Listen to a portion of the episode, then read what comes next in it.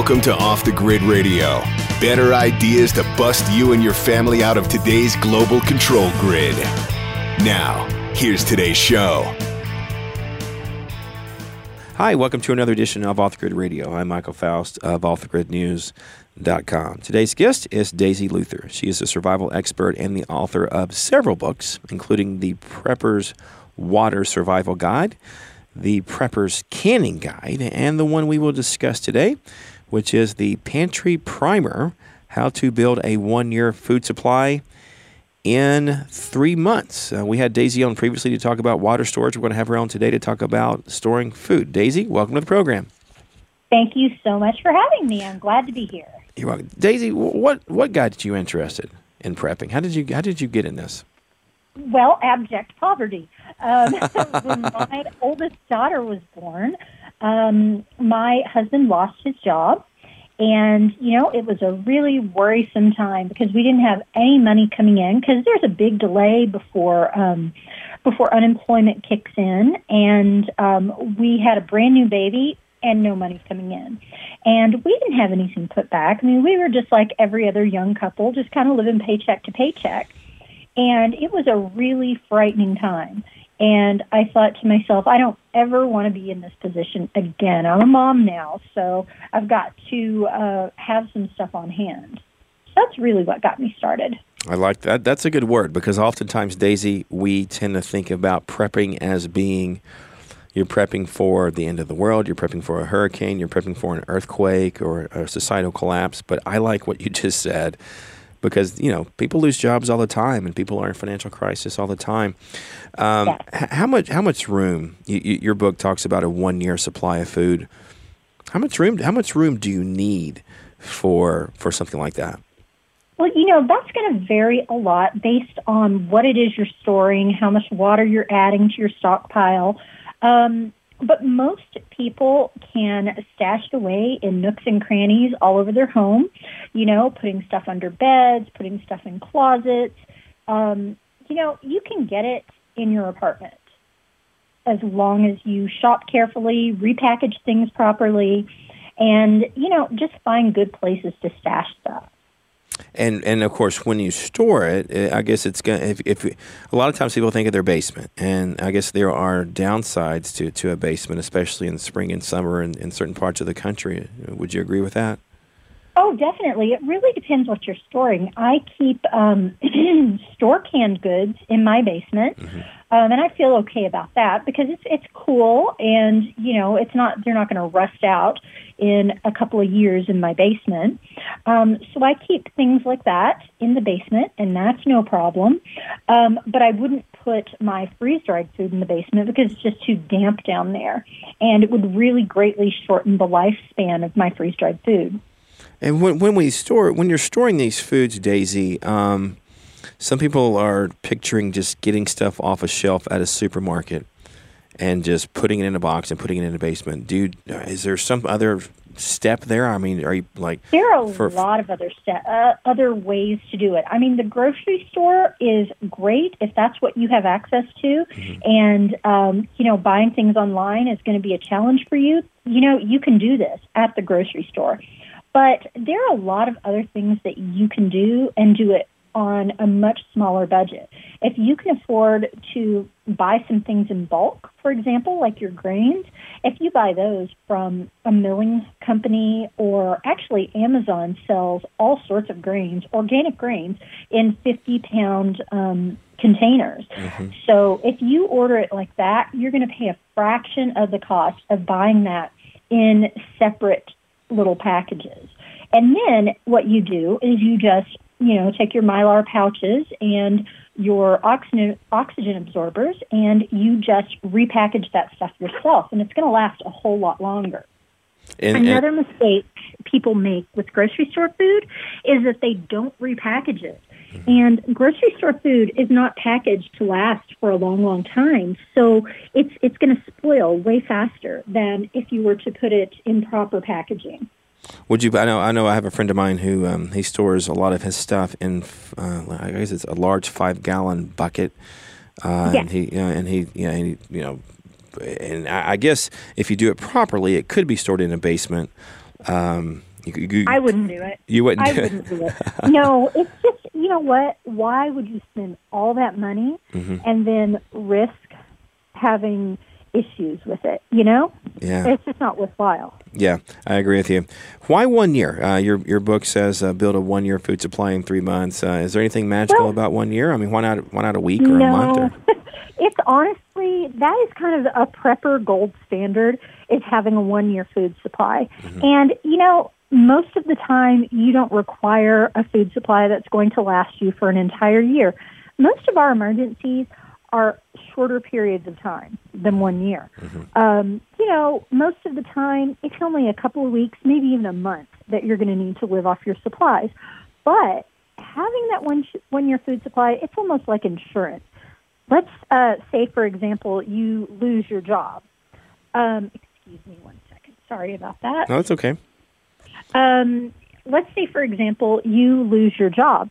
Um, if you have a one-year food supply, then you have got basically a store in your pantry, and you don't have to worry about the small amount of money that you have on hand going to buy groceries every week. You can pay your mortgage with that uh, that money, and you can go shopping in your pantry. And I've had to do that myself. What what about uh, uh, using the freezer? Uh, uh, you know, there are, there's pros and cons to that.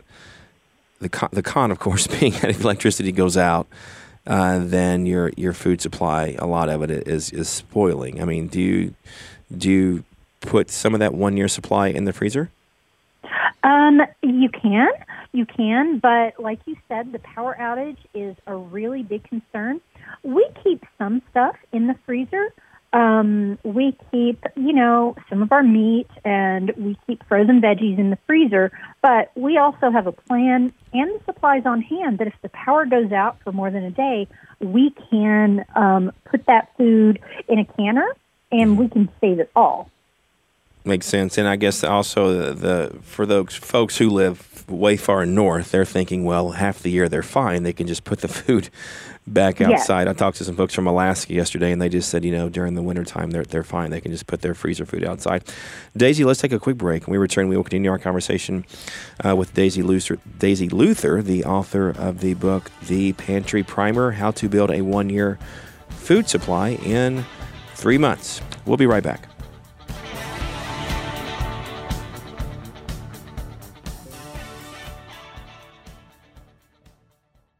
Finally, in the news this evening, it's being reported that cyber spies from Russia and China have now penetrated our power grid. Even as energy experts are reporting that each summer we get closer and closer to the limits of our nation's power grid, some say that this summer's demand for electrical power may finally push the grid over its edge, creating a cascade of power outages across the country, putting us all in the dark. Are you prepared for the next round of storm related outages or government created blackouts? Have you ever thought about taking steps to get off the grid and generate your own private supply of electrical power? If so, this will be the most important information you have ever heard. Solar powered generators are finally available. They have no moving parts to wear out or break and require absolutely no gas whatsoever. Remember, the government doesn't own the sun, so go to mysolarbackup.com. That's mysolarbackup.com. Check out mysolarbackup.com before you lose your power. Off the grid news because you want a different paradigm.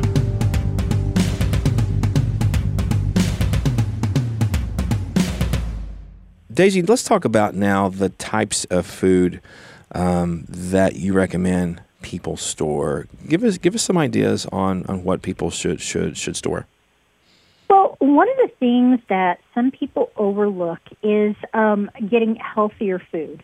Um, they go and they stock up on highly processed food and extended, um, believe and that is going to be sufficient to keep their family fed for an extended period of time.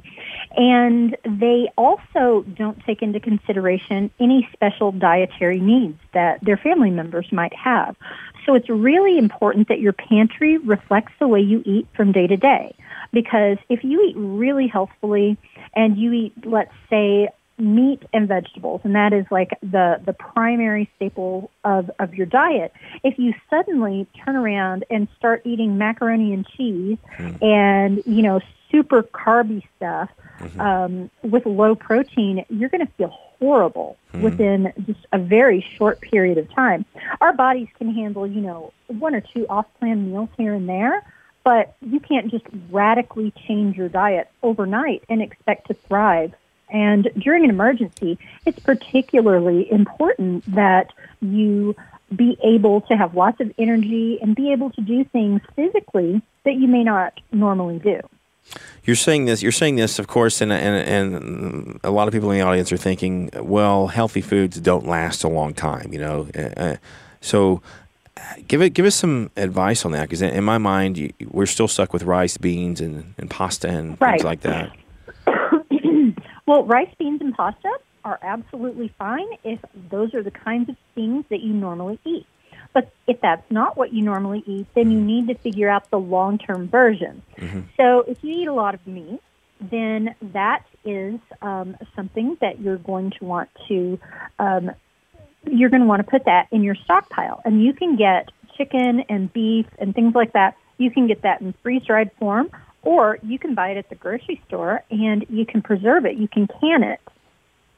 And then you've, as long as you can it properly, you've got a supply of meat that'll last you for a year. Fascinating. Okay, helpful. Right. Uh, and- Um, the same thing with fruits and vegetables. You can get freeze dried versions. Um, and that you might like it better if you tend to eat fresh fruits and veggies as opposed to canned. You might like those better because the canned really aren't going to taste that great to you if you're accustomed to completely fresh al dente fruits and vegetables. Um, but if you don't mind canned fruits and veggies, you can put those up in the canner as well. Good advice. Good advice.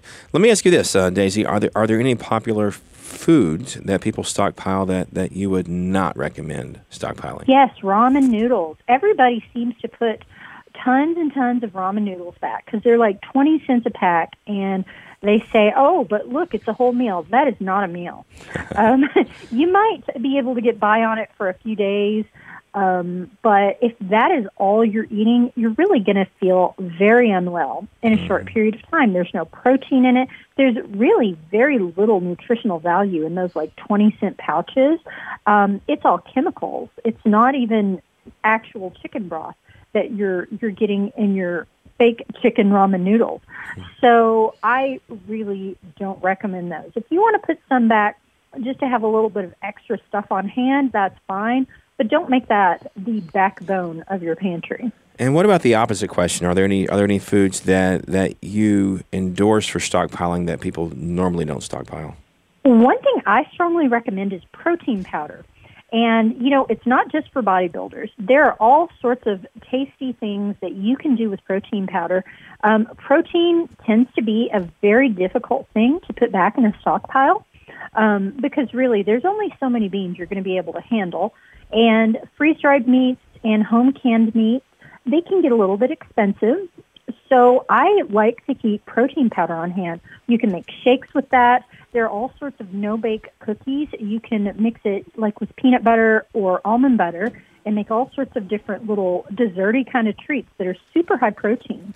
A lot of protein powders also have um, other supplements in them, like um, you know vitamins and minerals that are added to them. Now it's a little bit processed, obviously, but it is a good way in a small amount of space to put back quite a bit of protein.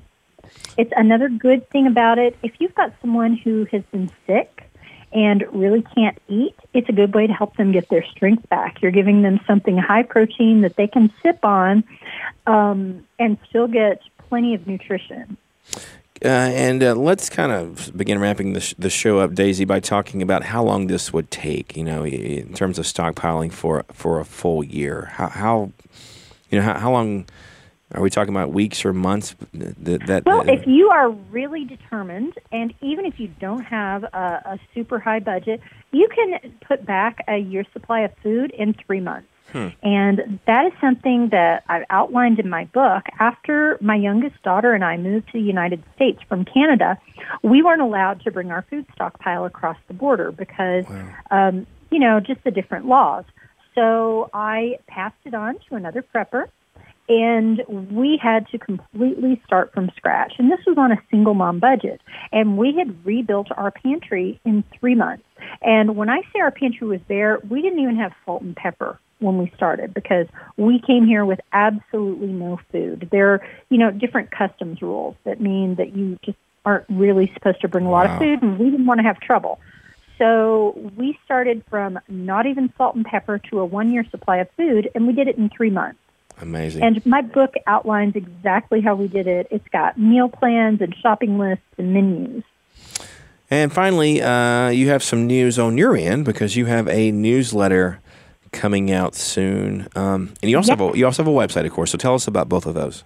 My website is theorganicprepper.com, and there is tons and tons of information. There's about 1,500 articles on that website, and it's all free. Um, I also have a newsletter, a frugality newsletter called the Preppernomics Report. And this is a monthly newsletter. It comes out on the first of every month, and it gives you tips to save money throughout that month. And um, it's five dollars a month, but I am positive that if you follow the advice in the newsletter, you're going to save far more than that every month. It's just creative ideas, making it fun. So it's a newsletter. What's the name of the newsletter again? It's called the Preppernomics Report. Preppernomics Report, and it's available at theorganicprepper.com. Uh, yes, dot com. Hey, Daisy, we always enjoy talking to you. Thanks so much for joining us. Thank you. Take care. As a remind, as a reminder, our, our, website is offthegridnews.com, which has everything you'll always want to learn about off-grid and homestead living. We're also on Facebook, Twitter, and Pinterest. Keywords off the grid news. With engineer Gavin Wright, this has been Michael Foust. Please join us again next week for another edition of Off the Grid Radio.